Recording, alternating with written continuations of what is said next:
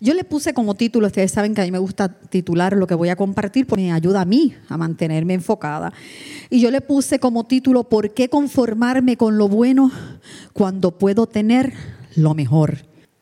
Durante mucho tiempo, cuando tú le preguntabas a Edwin cómo él estaba, él te contestaba, estoy mejor que ayer, pero no tan bien como voy a estar mañana. No sé si algunos de ustedes lo recordarán, que él contestaba siempre eso. Para mí esa frase implicaba que mañana él estaría viviendo una vida más plena en el Señor y que sería un mejor cristiano. Puede ser que eso no fuera exactamente lo que él quería decir. Eso era muy bien. Eh, pero eso era lo que significaba para mí. Yo quiero decirles que a mí eso me retaba. Cada vez que yo lo escuchaba a él, que él le contestaba a alguien a eso, yo, yo decía, yo decía, yo quiero ser eso. Yo quiero mañana ser mejor que hoy. Esa debe ser nuestra meta, ¿verdad? Mañana ser mejor mejor que hoy. Un mejor cristiano, un mejor hijo, un mejor padre, un mejor hermano, mejor que hoy. Así que aunque para algunos quizás pudiese parecerle una contestación que ya se había convertido en un cliché o algo que Edwin contesta, para mí era mucho más que eso. Y en esta noche yo quiero compartirte algunas verdades que yo he aprendido a través de estos años en el Señor y que me llevaron a tomar las decisiones que me han traído a vivir la vida en el Señor que estoy viviendo hoy y que hoy yo puedo contestar, estoy mejor que ayer, pero no tan bien como voy a estar mañana. Obviamente, hermanos, yo digo esto, ¿verdad? Eh, en ninguna medida, eh, yo lo digo con humildad, ¿verdad? Yo, yo me uno a las palabras de Pablo que decían, hermanos, yo mismo no pretendo haberlo ya alcanzado, pero una cosa hago, olvidando ciertamente lo que queda atrás y extendiéndome a lo que está delante. Yo prosigo a la meta, al premio del supremo llamamiento de Dios en Cristo Jesús, olvidando lo que queda atrás, porque el problema de algunos de nosotros es que nos seguimos recordando lo que queda atrás. Y entonces el enemigo que le gusta recordarnos el pasado, Mientras el Señor lo que hace es que nuestro presente nos habla de nuestro futuro. El enemigo le gusta recordarnos nuestro pasado y nosotros tenemos que hacer como Pablo. Olvidando lo que queda atrás, yo me extiendo a lo que tengo de frente porque yo voy a la meta. Así que yo quiero contarles hoy esas cosas que yo he aprendido. Déjenme quitar esto de aquí porque yo estoy segura que me enjedo y me caigo. Ustedes se ríen y yo también. Así que de eso es que yo quiero hablarle hoy. En el transcurso de mi vida y unos cuantos años que llevamos en el Señor, yo he descubierto que no es lo mismo oír que escuchar, que no es lo mismo ver y leer que entender, que no es lo mismo desear que decidir. Y aún no es lo mismo decidir que yo determinarme y ser intencional especialmente en lo que se refiere a mi uso del tiempo. Y también he descubierto que no es lo mismo hablar que hablar su palabra. Es por eso que la Biblia nos dice, el que tenga oídos para oír, que oiga. Cuando Jesús daba las parábolas, él volvía a decir, el que tenga oídos para oír, que oiga, queriendo decir, no es solamente oír, es entiendan lo que yo estoy diciendo. ¿eh? Es por eso que vemos a Pablo orando por los cristianos en Efesios, los cristianos de Éfeso, y él está, él está orando a los cristianos para que sean alumbrados los ojos de su entendimiento. O sea, podemos inferir que podemos ser cristianos y nuestro entendimiento no estar abierto a entender qué es lo que Dios está diciendo. ¿Me siguen? Él no está orando por personas no creyentes. Él está orando y él dice, pido también que les sean iluminados los ojos del corazón. La reina Valera dice, alumbrando los ojos de vuestro entendimiento, para que sepan, a mí me encantó este verso, yo le digo que yo he leído, no sé cuántas veces yo he leído la Biblia y he leído este pasaje, pero ayer cuando lo estaba leyendo yo dije, como que cobró vida. ¿A ustedes le pasa eso? Que a veces están leyendo un pasaje que han leído muchas veces y de momento el pasaje como que te mete un puño en tu espíritu, en tu corazón. Eso me pasó con este pasaje. Dice, Pido también que les sean iluminados los ojos del corazón, o sea, alumbrados los ojos de vuestro entendimiento, que entiendan, para que sepan a qué esperanza Él los ha llamado, cuál es la riqueza de su gloriosa entre los santos y cuán incomparable es la grandeza de su favor, de su poder, perdón, a favor de los que creemos. O sea, es lo que él estaba diciendo. Pablo por lo que estaba orando es, yo pido que se te, han, te sean abiertos los ojos para que tú entiendas la esperanza a la que has sido llamado y tú entiendas cuál es la herencia gloriosa que tú tienes y que tú entiendas cuál es la grandeza de ese, de ese poder que es incomparable y que es para los que creemos. Pero miren cuál es ese poder, sigue diciendo, ese poder que está a favor de los que creemos, dice, es la fuerza grandiosa y eficaz que Dios ejerció en Cristo cuando lo resucitó de entre los muertos y lo sentó a su derecha en las regiones celestiales. Lo que él está diciendo es, yo estoy pidiendo que se te abran los ojos de tu entendimiento. Yo, yo estoy pidiendo que tú entiendas cuál es la herencia grandiosa que tú tienes. Y yo estoy pidiendo que tú entiendas que ese poder que es extraordinario, que levantó a Jesús de los muertos, que Dios lo usó para levantar a Jesús de los muertos, no es cualquier poder. Ese poder está a favor de quién? De los que creemos. Por en sí ese poder, y Él está sentado a su derecha en las regiones celestiales, muy por encima de todo gobierno y autoridad, poder y dominio, y de cualquier otro nombre que se invoque no solo en este mundo, sino también en el venidero. Yo he estado orando y yo sé que muchos hermanos, porque los he escuchado, han estado orando y mucho más en este tiempo diciendo, Señor, abre nuestros ojos. Señor, abre nuestros ojos, queremos verte. Señor, abre nuestros ojos, queremos entender. Señor, abre nuestros ojos, queremos ser como los hijos de Isaac. Nosotros queremos ser entendidos de los tiempos. Señor, abre nuestros ojos porque no queremos ignorar el tiempo de tu visitación. Señor, abre nuestros ojos para entender que el poder que levantó a Jesús de los muertos es el que está a favor de nosotros, es el que tenemos nosotros. Nosotros no tenemos por cualquier cosa, nosotros tenemos el poder que levantó a Jesús de los muertos. Como les dije, no es lo mismo hablar que hablar lo correcto. Su palabra dice en Proverbios 18, cada uno se llena con lo que dice y se sacia con lo que habla. En la lengua hay poder de vida y muerte. No quienes la aman, perdón, quienes la aman comerán de su fruto. Tenemos que cuidar lo que hablamos.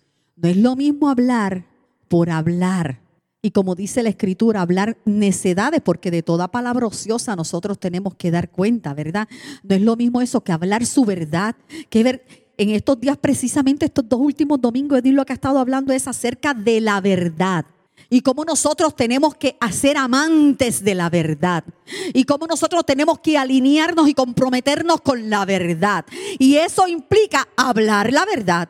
Tenemos que conocer la verdad y tenemos que hablar la verdad, porque de lo que nosotros hablemos es que vamos a comer. Si nosotros hablamos tonteras y hablamos lo que no tenemos que hablar, dice la Biblia que comeremos de su fruto. Pero si nosotros hablamos, si nosotros nos alineamos al cielo y nosotros hablamos lo que el cielo está diciendo de mí, lo que el cielo está diciendo de mis hijos, no importando las circunstancias, lo que el cielo está diciendo de mi familia, de esta casa, de Puerto Rico, cuando yo me alineo al cielo y yo comienzo a hablar la verdad, la verdad, no lo que yo veo por ahí, la verdad, yo voy a comer de ese fruto.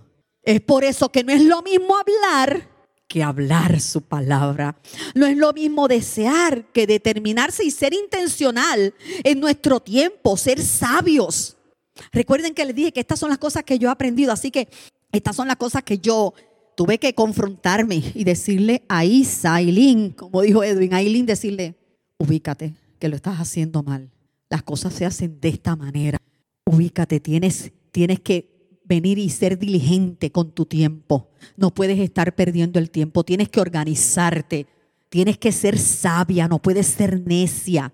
Porque la Biblia dice, mirad pues con diligencia cómo andéis, no como necios, sino como sabios, aprovechando bien el tiempo porque los días son malos. A veces le estamos diciendo al Señor, dame sabiduría.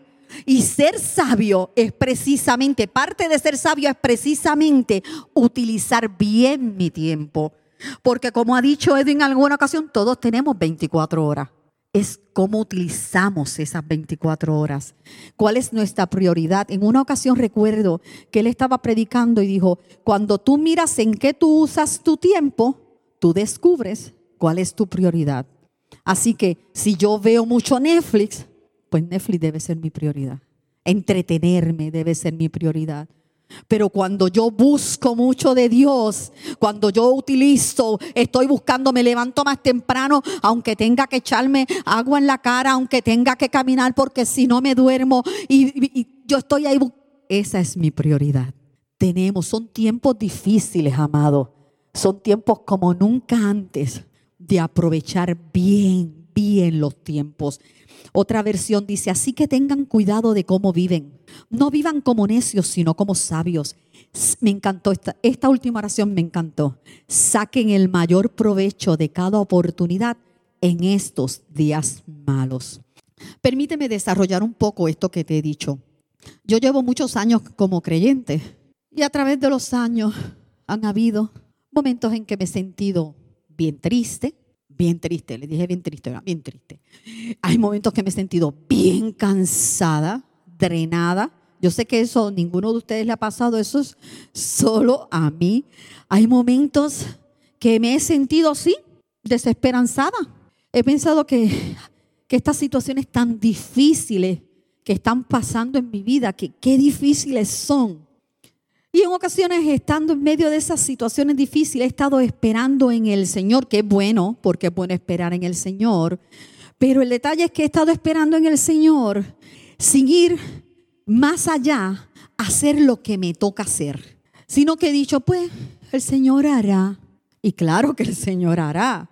Y claro que Él ha prometido estar con nosotros todos los días de nuestra vida hasta el fin. Y claro que él, eh, tenemos muchas promesas, Él tiene pensamientos de bien y no de mal para mí. Las promesas llueven sobre nosotros, pero eso no significa que yo no tengo que hacer mi parte.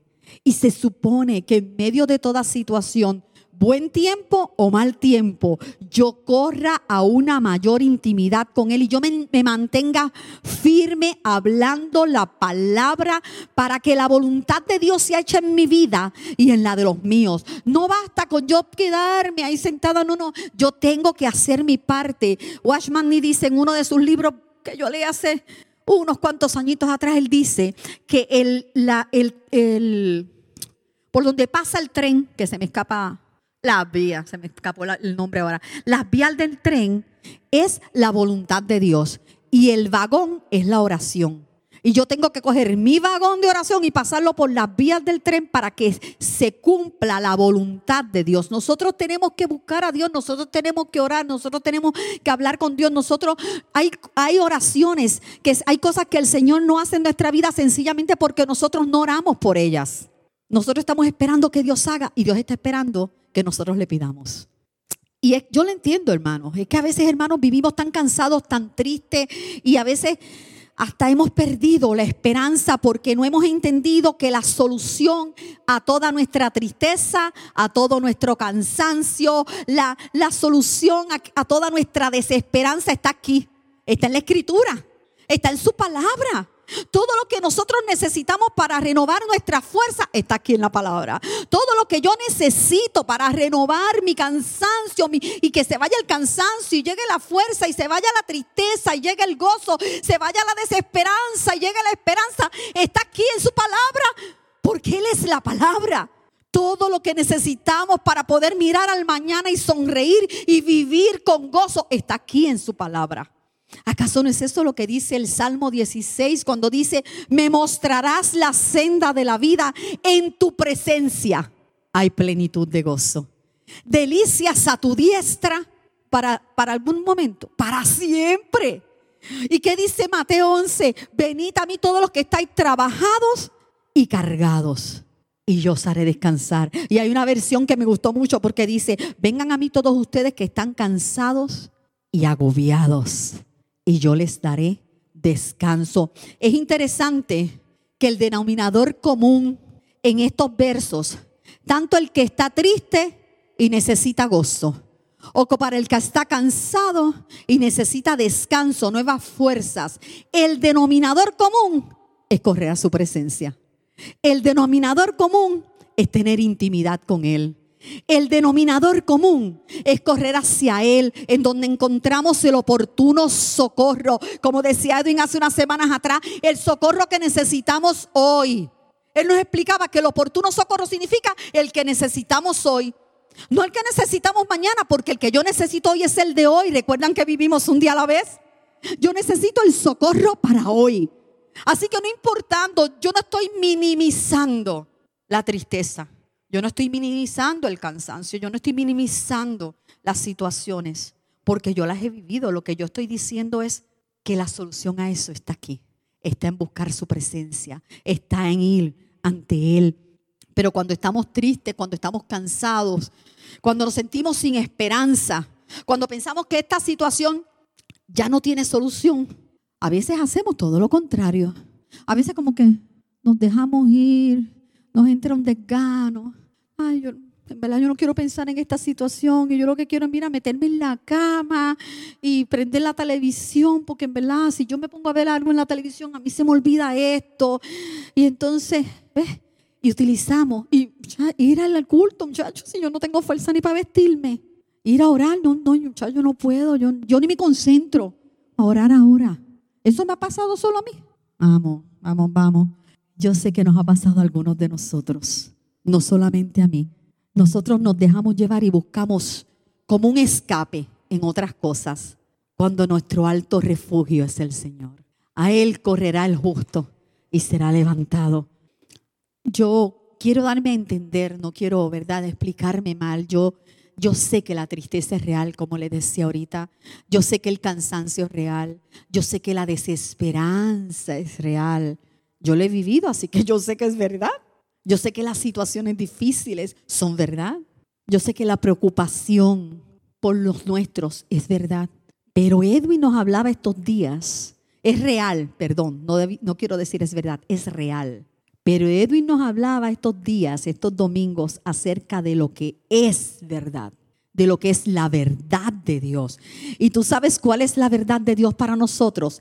Que el poder que levantó a Jesús de los muertos habita dentro de nosotros. Esa es nuestra verdad. Habita dentro de ti, habita dentro de mí. No estoy minimizando la realidad de las situaciones que nos ocurren, pero por ninguna circunstancia yo puedo negar la verdad innegable. Y, estoy utilizando dos palabras estoy siendo redundante. Yo no puedo negar la verdad innegable y es que el poder que habita dentro de mí no es cualquier cosa. El poder que habita dentro de mí es el poder que levantó a Jesús de los muertos. Es el poder. Tienes que creer la verdad. La verdad de Dios es más que lo que tú miras con tus ojos. El poder que levantó a Jesús de los muertos habita en ti y en ti está la autoridad y en ti está el hablar la palabra y está el alinearte al cielo. Y entonces cuando nosotros hacemos eso, vivimos una vida diferente. Entonces cuando nosotros hacemos eso, vivimos una vida victoriosa, vivimos la vida que Dios ya compró para nosotros. No vivimos ahí recibiendo golpes del enemigo, al contrario, hacemos lo que, lo que la palabra dice. Nosotros vamos en contra del infierno y las puertas del infierno no pueden prevalecer contra nosotros, porque entonces entendemos, no solamente leemos, no solamente miramos, nosotros entendemos que el poder que le levantó a Jesús de los muertos vive en nosotros, que Él es un Dios real, que ha venido a cumplir su palabra, pero yo necesito alinearme, comprometerme con la verdad de Dios y como decía Edwin, ser amante de la verdad. Esa es nuestra verdad. Y ese poder cuando nosotros nos apropiamos de Él nos da la fuerza necesaria para correr hacia Él en donde encontramos ese oportuno socorro. Yo sé que a veces estamos cansados, pero esto es como cuando a veces Dios abre el mar rojo, pero a veces no. A veces dice, no, no, mojate los pies para que veas el Jordán moverse. Y Dios está esperando nuestra voluntad, moverse hacia Él. Y entonces hay gracia para nosotros, hay gracia sobre nosotros y viene su ayuda para acercar a Él.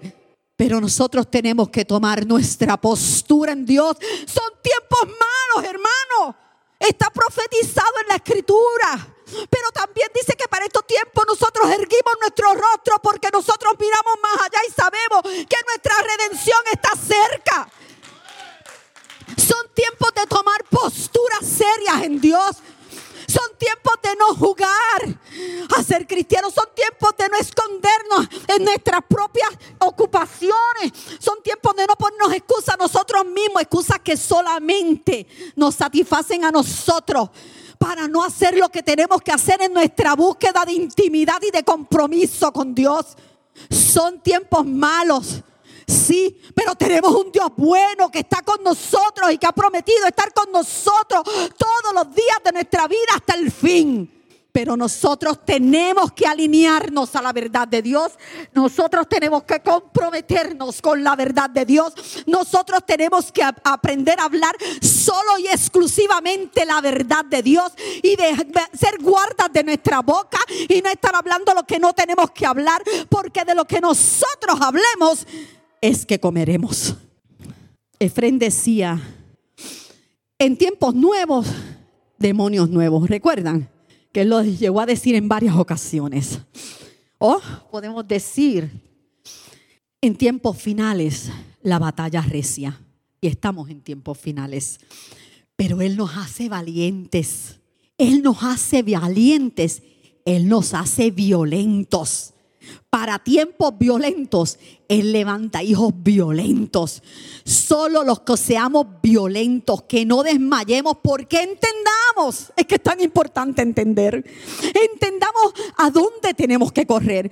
Podremos vivir la vida abundante que Dios preparó para mí y para ti, para nosotros. Te voy a contar que fueron muchos los años, han sido muchos los años. Llevo dos o tres añitos en esto de, del Evangelio por su gracia, gracias al Señor y su misericordia. Y tengo que decirte que durante muchos años yo he escuchado tantas y tantas veces a Edwin y a Efren, porque este era un tema que le encantaba a él, esto de los pensamientos, de no, de no tener un segundo pensamiento, de guardar nuestro pensamiento, de cortar ese pensamiento con una palabra hablada, no pensada, hablada predicaciones hay de más, ahí de él y de Edwin acerca de esto, la importancia de hablar la palabra. Por décadas han estado hablando de esto, la importancia de hablarla, de no dejarla en un pensamiento. Pero le voy a confesar algo. Esto podría ir fácilmente a Believe or Not, aunque usted no lo crea. Yo llevo décadas escuchando esto, pero no es hasta hace tres o cuatro años que yo lo entendí Déjenme explicarme. Yo entendía a nivel intelectual lo que estaban diciendo. Yo lo entendía. Y yo, cuando venía un pensamiento que el enemigo me tiraba, yo combatía ese pensamiento con otro pensamiento. ¿Es en serio? Si me estaban diciendo que era con la palabra. Entonces, había veces que sí lo practicaba. Venía un pensamiento y yo lo hablaba. ¿eh? Venía una dificultad y yo hablaba sobre esa dificultad. Yo lo hacía muchas veces, ¿sí?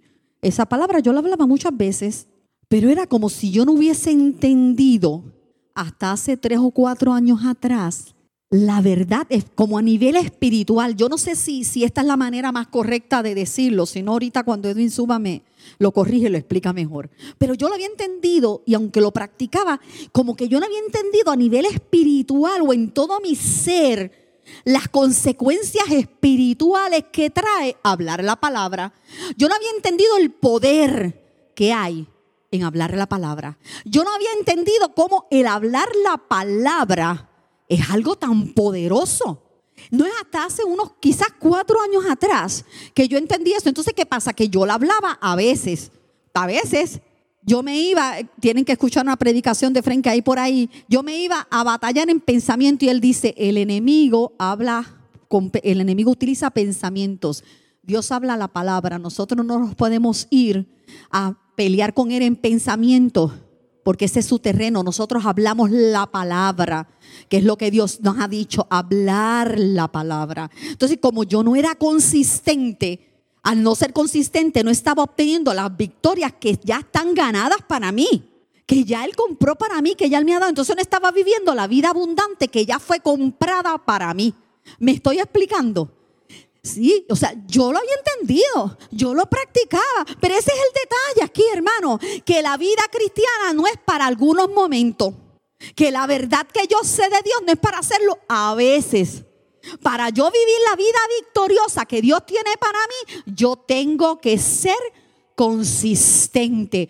Yo tengo que ser intencional, porque si lo hago a veces y a veces no, pues voy, unas veces gano y otras veces pierdo, unas veces gano y otras veces pierdo cuando ya Dios nos ha dado la victoria porque nos dio las herramientas. Y puede ser que a ti te haya pasado como a mí, que se te ha dicho, pero no has entendido. Y nosotros tenemos que entender que esto es para hacerlo todo el tiempo, todo el tiempo. Pero ¿cómo yo puedo hablar su verdad todo el tiempo si no la conozco? Yo le digo a, mis nenas, a, las nenas de la célula, y a veces cuando hablo con algún hermano, recuerden, y porque yo me lo he dicho a mí, yo le digo, recuerden que el Espíritu Santo viene a recordarte la palabra, no viene a leerla por ti. Tú la lees, Él te la recuerda. Por lo tanto, si yo quiero hablar la palabra, yo no puedo pretender que el Espíritu Santo me recuerde una palabra que yo no he leído. Yo soy responsable leyendo la palabra. Yo hago lo que me toca a mí hacer. Y el Espíritu Santo me recuerda la palabra cuando yo la necesito para combatir toda la, toda la bobería que el enemigo me tira cuando tengo situaciones y yo tengo que decir, hoy esta tarde, tan reciente como esta tarde, a mí me llamaron para darme una noticia mala. Ahorita, imagínense yo lo he compartido con el gatito, eso fue ahorita. Y me llamaron para, y la persona estaba, y yo le dije, oye, para, recibe paz, recibe paz. Eso no cambia lo que nosotros creemos.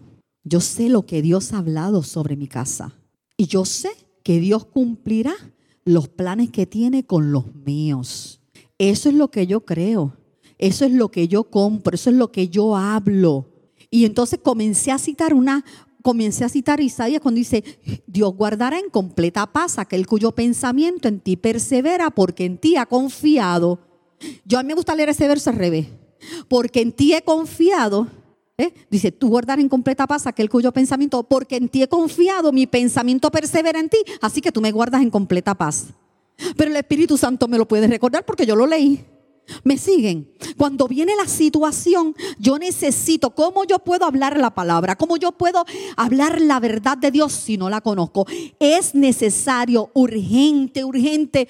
No tengo palabras suficientes para poder expresar la urgencia que tiene que nosotros conozcamos su palabra, comamos su palabra, porque es esa palabra, esa verdad la que debe estar en nuestra boca sin importar cuál sea nuestra situación en este tiempo, como nunca antes, leer la escritura, comer esa palabra, creer esa palabra, hablar esa palabra, tener intimidad con Dios, mi hermano, es cuestión de vida o muerte.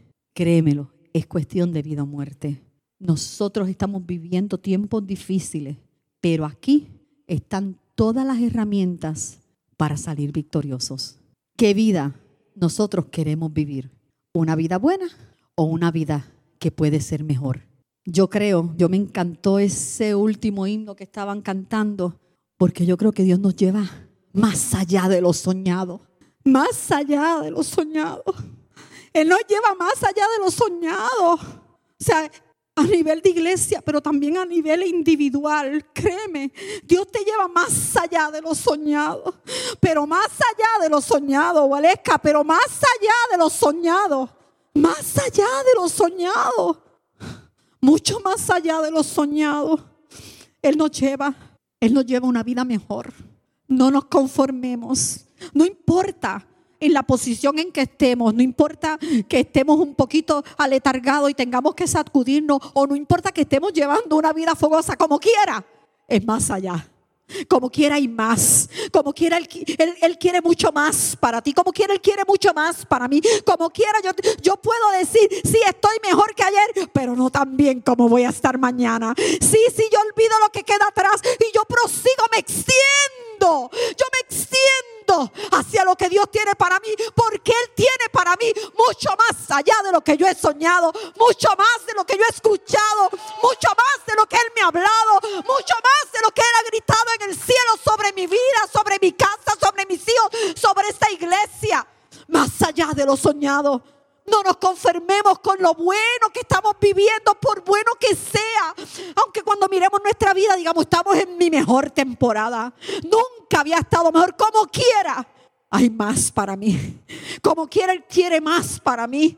Como quiera, Él quiere que yo me santifique más. Como quiera, Él quiere hacer más maravillas a través de mí. Hermano, es tan sencillo como esto. Mirémonos. Me están siguiendo las señales, los prodigios y los milagros. ¿Verdad que todavía no? Cuando yo leo esos pasajes, o yo lo compartía con una hermana, cuando yo leo esos pasajes, yo digo, Señor, yo miro para atrás y no me están siguiendo. Ni las señales, ni los prodigios, ni los milagros. Tú no mientes. Eso no es lo que yo veo en la Biblia. Yo veo que sí que lo sigan. Ah, pues, ah, no el problema no eres tú. El problema tengo que ser yo. Dime qué más.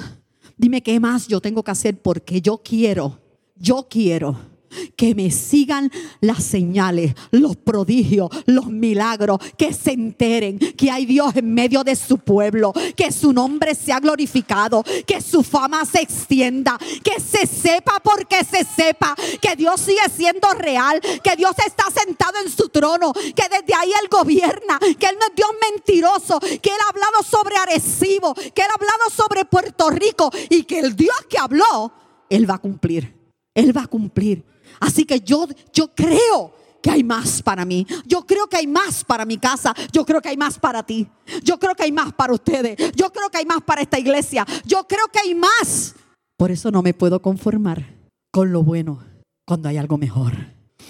Así que, como les dije, yo he vivido tristezas, cansancio y desesperanza. Pero ahora yo no estoy viviendo eso. No he llegado a la meta. Voy por ahí, voy cogiendo Voy cogiendo y si cogiendo, me, tropiezo, me tropiezo, me levanto, me, me limpio la jodilla y sigo corriendo porque yo voy a la meta, yo me estoy extendiendo, sabiendo que hay gracia para mí, que hay gracia abundante y que Él me ayuda a extenderme. Que no es por mis propias fuerzas, eso es cierto, pero que yo tengo que poner mi voluntad en esto.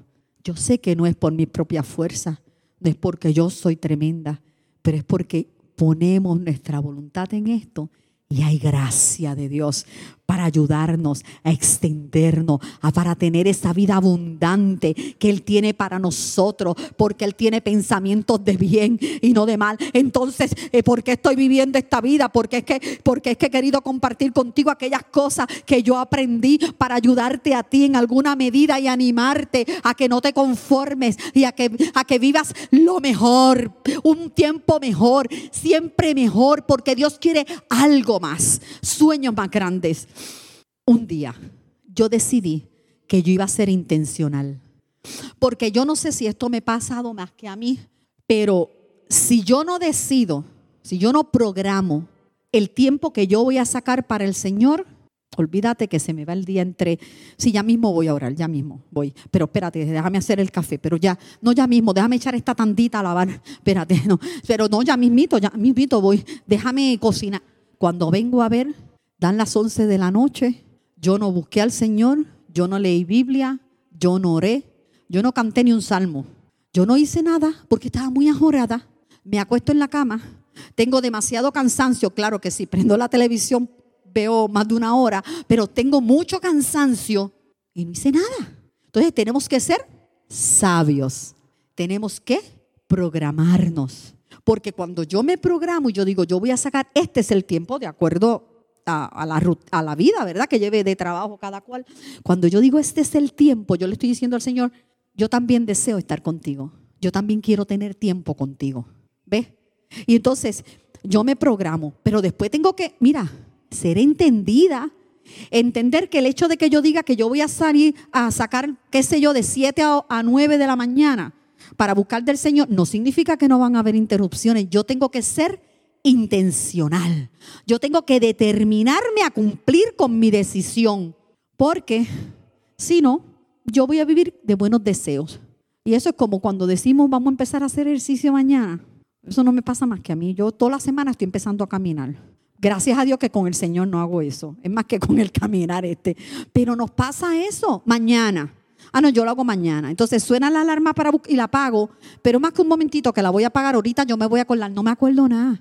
Nosotros tenemos que aprender a ser intencionales. El Señor no los ha repetido, pero demasiadas, demasiadas veces tenemos que ser intencionales. Así que esto es lo que yo quería compartir contigo. Yo lo que quiero es invitarte y animarte a que no te conformes con una vida buena cuando podemos vivir una vida mejor. Pidámosle al Señor, pídele al Señor. Abre mis ojos, Señor. Pídele al Señor que abra tu entendimiento para comprender el poder que habita en ti y la autoridad que te ha sido dada. Que te haga entender los tiempos. Que no vayamos a ser de esos que pasó el tiempo de su visitación y no lo notamos. Porque de eso no estoy hablando del tiempo de visitación de la iglesia local. Estoy hablando del tiempo de visitación de Dios en tu vida. En este momento estoy hablando de eso. Dios quiere visitar tu vida de una manera, Él tiene grandes sueños contigo. Los que te ha dicho y los que no te ha dicho. Él tiene grandes sueños con cada uno de nosotros. Que no se nos pase el tiempo de su visitación a nuestras vidas que seamos entendidos de este tiempo, que nuestros ojos del entendimiento sean abiertos y el Señor nos llene de sabiduría para andar diligentemente en el uso de nuestro tiempo, pero nos toca a nosotros, o sea, no nos podemos sentar y decir, Señor, dame sabiduría. Ay, todavía no sé usar bien el tiempo porque Dios no me ha dado sabiduría. No, no, no, no. Yo tengo que ser intencional en buscar a Dios, en intimar con Él, en leer su palabra, en conocer, creer y hablar su verdad. Seamos intencionales en ser guardas de nuestra boca. Tenemos que ser guardas de nuestra boca. Tenemos que ser guardas de nuestro pensamiento. Nosotros no podemos evitar que un pensamiento nos llegue, pero nosotros decidimos si le hacemos la camita para que se duerma aquí o si nosotros abrimos nuestra boca y declaramos la verdad que nosotros conocemos, y entonces como nos sometemos a Dios, hablamos lo que Dios ha dicho sobre nosotros, hablamos lo que está en su palabra, a Él no le queda más remedio que huir. Y nosotros contragestamos el pensamiento y hablamos. Y no solamente el pensamiento, las situaciones que vienen. Ante las situaciones, hablemos la verdad de Dios ante la mala noticia, hablemos la verdad de Dios. Ante, ante lo que sea, ante lo que estamos viendo en nuestros hijos, hablemos la verdad de Dios. Si Dios dijo que tu hijo iba a ser pastor, no importa si tú lo ves con, con, con qué sé yo, bojacho y fumando y haciendo lo que sea. Tú hablas sobre lo que Dios dijo. Tú hablas sobre la verdad de Dios. Porque la verdad no fue con la palabra que Dios hizo todo lo que existe. La palabra es poderosa y nosotros tenemos que entender esa verdad, que la palabra es poderosa. Así que digamos, basta ya a creer la mentira del enemigo, ignorando el poder que habita dentro de nosotros. Nosotros hemos sido separados para este tiempo, para esta localidad. Si tú estás aquí es porque Dios te separó para este tiempo en este lugar, en esta hora en este avivamiento. Fuiste separado para este tiempo, para animar al caído, para ayudar al hermano, para levantar las manos de aquel que no tiene fuerza. Para este tiempo, nosotros hemos sido llamados para vivir una vida mucho mejor. Que Dios te bendiga.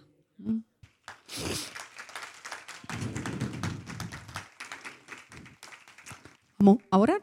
Vamos a orar. ¿Te parece si te pones de pie? Y vamos a orar por la palabra. Señor, gracias. Gracias porque tú no quieres que nos conformemos. Gracias porque tú has soñado, Señor.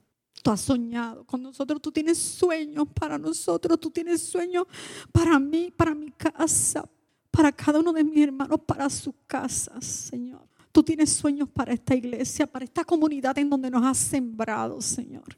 Tú tienes sueños sobre Arecibo. Tú hablaste sobre el área norte. Tú dijiste que comenzaría un avivamiento por aquí.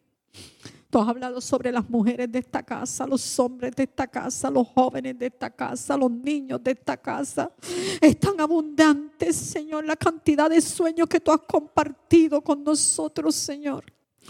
Que yo oro ahora, Señor, dándote gracias, porque no merecemos, somos merecedores de tus sueños, pero los aceptamos, Señor, y te damos gracias por tanta misericordia. Y yo oro, Señor, en esta hora, Señor, por mí, por cada hermano que está aquí, por los hermanos que nos están viendo a través de las redes, por los hermanos que nos verán luego, Señor, por los hermanos que, que, nos congregamos aquí, Señor, cada domingo. Abre nuestros ojos. Abre los ojos de nuestro entendimiento, Señor. Ayúdanos a ser diligentes, entendidos de los tiempos, sabios administradores de nuestro tiempo para ti, Señor. Ayúdanos a entender, oh Dios, que necesitamos ser amantes de tu verdad y comprometidos con tu verdad, Señor. Ayúdanos a entender que sí estamos en tiempos malos, pero el poder que levantó a Jesús de los muertos habita en cada uno de nosotros y está esperando a ser manifestado por la autoridad que tú también nos has dado a cada uno de nosotros. Ayúdanos a entender, oh Dios que para este tiempo, Señor, tú nos has colocado en este lugar. Ayúdanos a entender la importancia de hablar tu palabra, tu verdad, Señor. Ayúdanos a entender, Señor, la urgencia de como nunca antes buscarte en este tiempo, Señor. Buscar tener mayor intimidad contigo, Dios. Ayúdanos a entender, oh Dios, que para esta hora hemos sido llamados pero que tenemos una gran responsabilidad delante de ti, Señor. Que sí hay gracia, gracia sobre gracia sobre nosotros, pero tenemos que poner nuestra voluntad y nuestra responsabilidad delante de ti, oh Dios, y esa gracia fluye, Señor, para ayudarnos en aquello que determinamos hacer, oh Dios. Ayúdanos a entender que tenemos que ser intencionales, Señor. Ayúdanos a entender que de la misma manera en que somos intencionales en ser diligentes en, en nuestros trabajos profesionales o en diferentes áreas de nuestra vida, tenemos que ser intencionales, Señor, con aquello que se trata de la eternidad, que es contigo, Dios. Ayúdanos a entender esta verdad, Señor. Ayúdanos, Señor. Te damos gracias porque tú has sido bueno, Señor. Te damos gracias porque sin ti no lo podemos hacer. No lo podemos hacer, te necesitamos, Señor. Te necesitamos, no podemos ni respirar sin ti, no podemos ni hablar sin ti, no podemos sin ti, te necesitamos, Señor. Te necesitamos, Señor. Gracias porque tú has soñado con nosotros sueños mayores y tú nos llevas más allá de lo soñado, más allá de lo soñado, tú nos llevas más allá de lo soñado, tú llevas a esta iglesia local, más allá de lo soñado, tú llevas, Señor, a este pueblo más allá de lo soñado, Señor. Ayúdanos, Señor. Ayúdanos, Señor. Te hemos gustado y queremos más. Ayúdanos, Señor. En el nombre de Jesús. Amén.